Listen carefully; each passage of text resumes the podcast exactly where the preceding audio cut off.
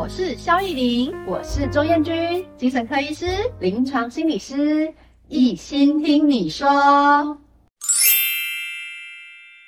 大家好，我是周艳君，临床心理师。这一位请到的是我们的重量级人物李锦惠，智商心理师，来掌声鼓励鼓励。大家好，李锦惠。哎，大家记得吗？哈，上一集我们跟大家聊了一下关于催眠疗法，嗯、那大家一定意犹未尽，很想要再多听一点，对不对？哈，那所以我真的很好奇，就是催眠。这个疗法它是怎么来的？然后它的这些神奇的这些功效，哦，到底哪些是真的，哪些是假的？嗯，一开始是。怎么会有这样子的一个疗法出现呢、啊？嗯，嗯，还好我有复习，可以考试这样子。其实催眠这个词听起来就很像是催人入眠的感觉，是是是是是，是不是催了就很想睡之类的？所以我觉得大家 听到这个词会自然的去想象，就是说好像就是进入一个睡眠状态，然后去做治疗，我觉得非常的合理。因为这也是我自己听到这个词第一个反应是。是是，但其实这个词的由来是十九世纪啦。嗯，十九世纪有一个苏格兰的医生，它叫做 bread。嗯，OK，这个布莱德医生是是是，因为其实呃，催眠这个现象是很久很久以前就有啦。嗯，好，那因为过去很多的治疗都还在摸索当中，那很多其实在我们身上发生的这种，哎，身体上其实没问题，可是在精神上却好像有很不正常的反应，比如说好像会突然大叫啦，吼，或者好像情绪会突然失控啊，像这样子精神上面的反应。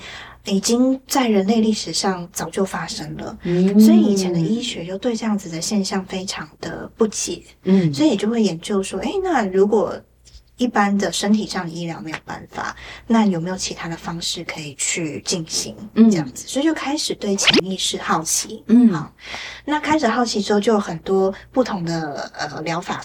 就是出现，然后你会开始注意到有一些催眠的现象。那当时比较注意到催眠现象，就比较是好像这个人比较没有意识。然后比较是接受指令，然后去在身体上有一些的反应，比如说可能呃会颤抖啦，哦，或是好像比如说可能会没有没有意识的走来走去啦，像这样子的反应，很像是在意识之外的，所以就把它称为叫做催眠的现象，嗯，哦，好像不是说我们很有意识的去做。有点像是我们半梦半醒，对，蹦蹦飙飙那种感觉。对对对。哦、那当时因为比较观察到跟研究的现象是长这个样子，嗯，所以这位面包医生 他就用了希腊神话的睡神的名字，嗯，借用这个睡神名字叫做 Hypnos。然后来去命名这个现象，就是 hypnosis，嗯，那就是我们翻译的催眠。哦，那只是因为现在到了。这么久了，嗯，我们其实对催眠本身的认识已经越来越广泛了，嗯哼，所以我们其实会意识到催眠的现象本身，它跟你睡不睡着一点关系都没有。哦，哦，其实没有关系。嗯，催眠广泛的意思就是说，其实只要呢，你接收到了一些暗示，嗯，也就是我们上一集提到那种间接的沟通，然后你的注意力转变了。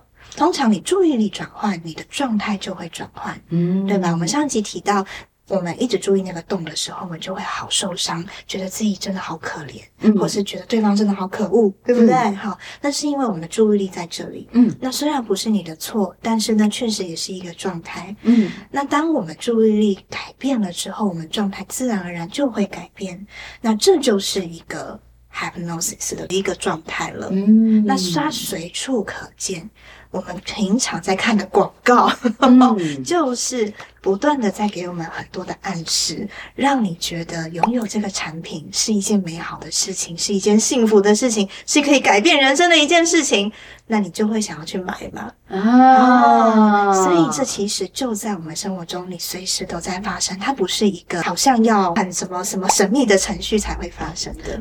你这让我想到，我最近在追剧的时候，你知道韩剧 很常有那种商品的置入性行销，有没有？哈，女主角就是没有化妆，然后就灰头土脸，然后男主角突然就打电话来说要找他什么，然后他就赶快拿了一个什么很神奇的粉饼，嘣嘣嘣嘣嘣嘣，哇哦，整个人很 shining，你就觉得说哇，那东西超棒，我一定要买它，买了它我就跟韩剧女主角一样美，这样子，这种感觉，我是不是就被暗示被催眠了？是不是这种感觉？对，其实是这样子的感觉，呃、就是这样嘛，其实就是像是这样，它就是一个非常直接性而且非常常见的催眠的状态。嗯，但是大家不要害怕啦，就是 它这个比较是无害的啦。是是是，对对，包含我，我只要看到那个化妆品，嗯，看起来很有疗效，我也都会想买来试试 看。是是是，哎，试了有用就很棒啊，是的，其实它不一定是有害的。嗯，而且其实有一个很重要的观念也分享给大家，就是在艾瑞克森的催眠里面，他们有一个信念，就是其实催眠的现象会发生。重点不在施与催眠的这个人，也就是说，重点不在治疗师，重点不在这个广告，重点在受到催眠的这个接收者。嗯嗯，就如果对你来说，你有一些渴望，你有一些需求，嗯、是你其实有想要接近一些什么，或者是想要得到某一些解答，或者是你愿意这些讯息进来，那这个现象才会发生。哦，你的意思是说，当我们自己觉得，诶，我们想要被植入性行销 啊，或者是我们想要被催眠啊，就是类似这样子，所以我们是一个就是准备好的状态的，okay. 比较有可能会被催眠，是这样子吗？应该是这样说，就是说，通常我们都不会想要被植入性行销的，应该是没有这么直接，但是我们一定会想要自己可以更美嘛。啊、oh.，比如说，我们会希望自己可以过得更幸福、更放松、更自在、更快乐嘛？是这些想要，就会让我们下意识、潜意识想去寻找某一些答案。哦、oh.，那当我们在这样子的，我们想要有答案进来，然后我们在开启这种 seeking 的过程的时候，我们愿意这些东西才会进来。嗯、哦，所以不是说哦，你你去买了这些，所以你想要被自入性不是这样的。哦，只是我们本来就会有一个倾向去活得更好的一个渴望。哦、oh.，那。当这个需求，这个需求呀，当这个需求开放了，或者是你更有意识的去知道说，哎，你有哪一些需求？那事实上，那一些符合你的需要的、适合你的，其实是会更容易来到你的身边的。听起来有点悬，可是其实有一本书就是在讲这个嘛，就是吸引力法则。嗯，好好，我们今天没有讲那个，但是这就是我们人本来的能力，是，也就是说，我们本来下意识就会去寻求适合我们跟我们需要的。那当我们其实有这样子的需求的时候，那一些东西才会进来，所以重点不在我们多有技巧或做了什么，或这些广告真的多怎么样多 fancy，而是在对我们来说，你正在选择什么东西对你是重要的。所以当你受到什么吸引，如果你学会了这个概念之后，你就会开始去好奇，就是说，哎，为什么这个东西这么吸引我？那原来我想要什么，或者是原来我可能在寻找什么？我觉得什么可能还不适合我的。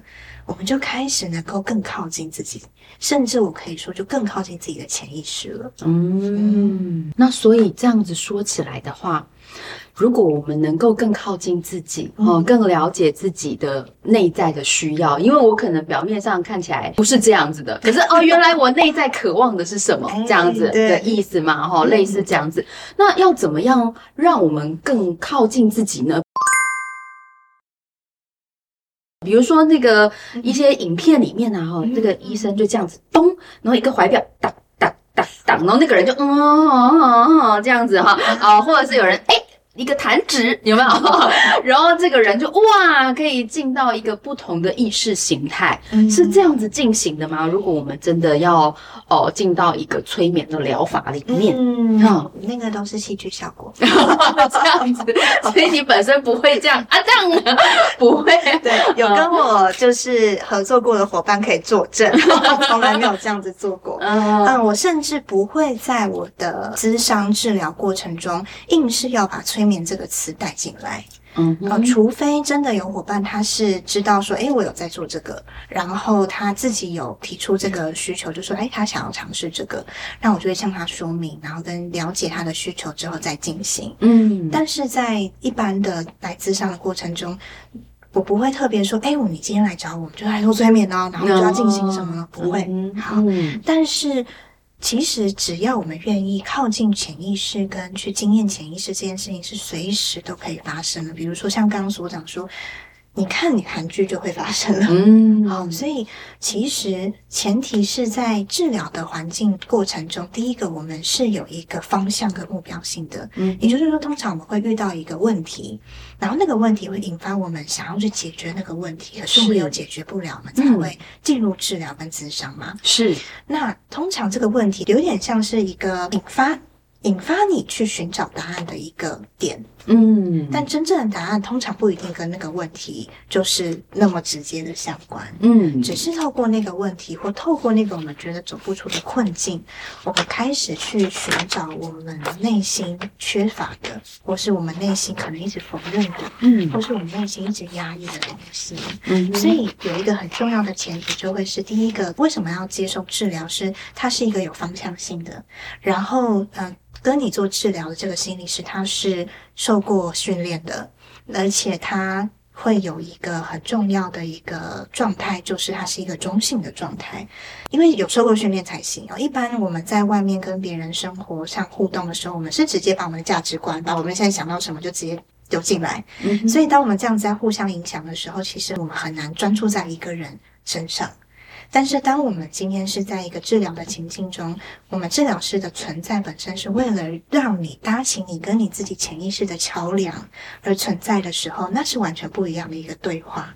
所以，当我们在担任这个角色的时候，我自己把它命名为我很像一个你潜意识的翻译官，就是我在翻译你跟你自己之间那个没有说出来的话是什么，然后再加上在这样子的环境里，因为有保密的关系，然后也有专业上。上面的一个训练，所以它可以是相较之下安全，慢慢可以让你信任的一个地方。嗯，在这样子的情境下，我们只要越安全、越信任，然后我们的潜意识其实就能够出来越多。嗯，那出来越多，然后我们安全的去靠近、翻译跟了解的时候，我们本来我们的身体的感觉、我们情绪的感觉，那些本来被忽略的，自然而然就会出现。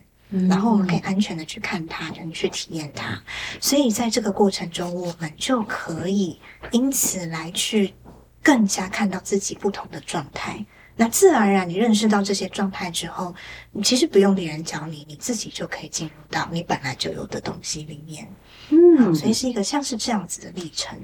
所以听起来很重要。其实，呃，景慧心理师跟我们分享到的，也是在我们治疗里面很重要的观点了哈。就是说，哎，有一些个案可能会想说，哎，要来这里找答案，要来问治疗师一些问题，我让我们给你回答哦，等等的哈。那可是事实上，也许很重要的事情是，答案也许本来就在你的身上。哦，是，所以治疗师的存在是帮助个案更贴近自己，嗯，然后可以更看见自己的全貌。哦，所以治疗师本身通常不太会带有太多自己的价值观，然后哎，叫你要怎么做，然后呃，怎么样才是适合你的？你就是要运动啦，你就是要晒太阳啦，比较不是直接这么做，除非那本来就是哎，听起来真的是你的需要。嗯，我补充说明一下为什么不这么做。嗯，因为其实这么做直接给意见啊等等的是最直接的嘛，好像也是最快的。可是为什么这么做有它的限制呢？就是因为虽然哦，可能最后。当你的状态改变，你找到了一个答案，也确实，假如就是那我要增加我运动量，嗯，好，也许是这样，没有错。那你可能会想说，那一开始治疗师告诉我我要增加运动，啊，我就去做就好，我为什么要经历这些历程呢？是这个问题非常好，为什么我们不这么做呢？嗯、原因是因为我上一集有提到，我们每一个人有不同的状态。是，当你在进来做治疗的时候，治疗师非常的权威式的告诉你，那你应该就要怎么做的时候。你的注意力会放在我们叫你做什么。那当你注意力放在我们这么权威、直接给你建议的时候，你其实本身会是在一个什么状态？就会在一个听取建议，比较像是一个小孩子被教导的状态。嗯，所以我们其实常常哦，就是说，在我们是一个小孩状态的时候，我们注意力都在外面，我们就会觉得我们必须要听从别人。我们必须要呃相信别人，我不能信任我自己。嗯，所以当我们在这个小孩状态，即便我给你的建议再好，你都还是困在这一个我必须要听别人，我不能相信自己的状态的时候。虽然那些东西有效，可是我们内心的焦虑跟对自己的一些否定跟不信任仍然是在的。嗯，所以在我们的这种取向的过程中不会直接给，是因为那不会改变你的状态。但是如果透过我们一起去合作探索，你自然而然经验到你的潜意识被尊重，然后你的感受是有原因的，然后而且这个原因还可以就是说被你自己有所理解，那你就自然而然进入到一个由你自己去理解你自己一个比较成人的状态。那当你是在这个状态的时候，你可以开始去容纳你自己。这一些部分，那你对你自己的信任感才能提升，那那个深度的疗愈才能发生。嗯，原因是因为这样，所以事实上改变状态为什么要去做，是从这里来的这样子。嗯，嗯，所以听起来就是说，当一个好的。建议给你，如果你的状态没有准备好，那也还不是你的、嗯、哦。听起来是这样嘛？哈，那我们就是必须要经历一些什么哦，让自己有一个更宽广的角度，然后哎、嗯，有不同的状态，哎，东你可能自己就会想出，哎，那我要用什么样的方法？也许是这样子的意思。然后，可是哎，刚刚景慧心理师提到一件很重要的事哦，就是关于我们的这个心理师是其实是需要做一些受训，嗯，哦。有有合格催眠师的一个训练吗？它是一个有证照的吗？执照的吗？或者是一个什么样子的训练的模式才会是值得我们信任的，而不是无缘故就是真的去催了，然后我就真的飞起来了，然后我就真的很奇怪了，会这样子吗？OK，好的，嗯嗯，现在我所知道在台湾就主要有两大呃催眠的训练啦，嗯，那一个就是呃 NGH。就是呃、uh,，National Guide of 呃、uh, Hypnosis，嗯嗯呃，它是从美国的国家工会来发的一个证照。嗯，那我自己个人，我目前没有受过这样子的训练。嗯哼，那他们的训练本身，呃，就我所知道的，就是它是有结构性的。嗯哼，那他们可能也有他们的脚本。嗯，好，那来去透过。这样子的方式去进行催眠的治疗，那因为我没有真的去做过这样子的训练，所以在这部分我可能就没有办法说的太多，免得我可能还不够了解嘛，嗯、对不对？嗯、那另外一个就是我现在在学习的，就是嗯艾瑞克森的这个催眠的取向。嗯哼，好，嗯、那这个取向也是我们要有结构性的课程。跟去不断的学习，不论是看书或者是去上课等等的，是去做这样子的部分。所以，如果有听众和观观众想要去接受这样子的疗法的话，第一个最重要最重要的就是他在台湾一定是要有合格的心理师或医师的证照啦。这是最基本的，然后第二个你可能可以去看一下，就是那他训练的背景是从哪里来的？嗯，那台湾主要就是这两大的部分，所以也可以去看一下，诶，他的训练背景里面有没有提到这些？那如果有提到，那他才就是说真的有持续的在进行这样子的一个学习的历程。嗯，那还有就是第三个，我觉得非常重要哦。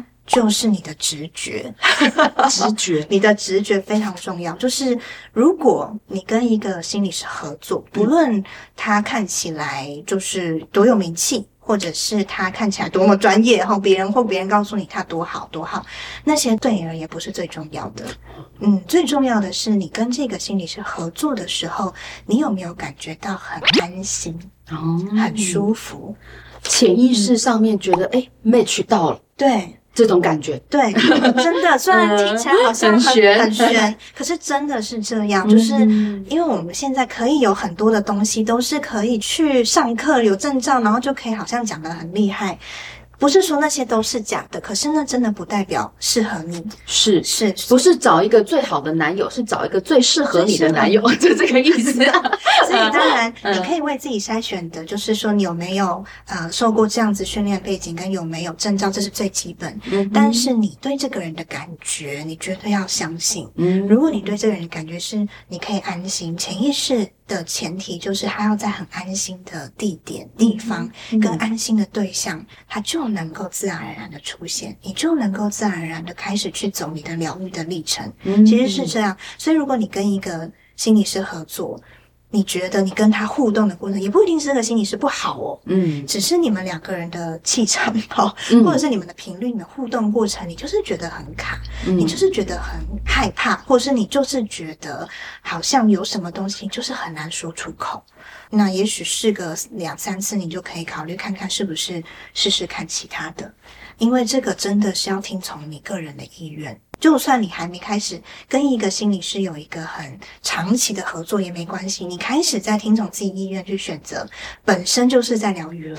哦，嗯、对，就是看见自己的需要，对，是很重要的。嗯、哦，那所以刚刚有有提到说，这个就是有一些合格的催眠师的一个状态嘛。哈、嗯，那如果没有呢？如果我们就是找了一个，他也不见得是心理师啦，哦，他就说他他他可以做催眠疗愈，对，那会有什么风险吗？或者是怎么样不好吗？我自己并没有这样子去找过。这样的类型，嗯、我觉得第一个风险就是，只要我们会担心，那就是风险啊。嗯、心理觉得要哎，这样好吗？对，就不好了。对对对对，啊、你已经不信任了。嗯，有道理。然后第二个就是，因为我不认识这些人啦，嗯，所以我不知道他们的训练背景是从什么什么来的。嗯，对。那所以，除非真的有什么样子的因缘际会。你真的对这个人有很大的信任，其实我觉得你要去尝试也无不可，嗯，也无不可。但是为什么我前面会强调，就是说，如果你还不确定，你还是要去找有证照的原因，是因为其实一个有结构性的训练，跟知道自己在做什么，跟你在进行治疗师的角色的时候，你非常有意识知道你是在担什么样子的责任，然后有什么地方是要保护伙伴的，然后甚至你的步调。要怎么样子去调整，这一些都是我们训练过程中一定会去谈及的。嗯，那因为我不确定其他的训练是什么样子的状态，所以因为不确定就会有风险。是，对，所以还是就是说，如果你对于这一些都还是一个完全不确知的状态，那前提就是还是以。找到有证照、有认证的心理师是非常非常的必要的。嗯，这样子，好的。所以刚刚有提到一件很重要的事情哦，哈，如果你觉得诶想要尝试催眠疗法，也许很重要的事情是，你找到的一个呃心理师、一个催眠师，他必须要是让你觉得说安心的哈。如果你会担心说，哎呀，这样好吗？嗯，会不会嗯怎么样呢？哈，当你有这些。迟疑一些担忧的时候，也许就会影响到你真的投入到这个关系里面，嗯、投入到这个治疗里面，也会影响到你开放自己的这个潜意识的部分嘛，对不对？好，好，那今天就跟大家先聊到这边哦。有没有觉得还是没有听完的感觉？有，对不对？哈，没有错，因为还有第三集。第三集我们要聊什么？第三集可能我们会请景慧心理师跟我们分享一些特殊的案例啊，哈，或者是大概是怎么样子的一个从头到尾的一个流程哈，跟大家分享一下这个过程是怎么样，大家都可以参考看看哦哈。那如果对于我们的节目呢，觉得喜欢的话，请帮我们按赞、分享、加追踪。那我们下一次在空中再见喽，拜拜。拜拜。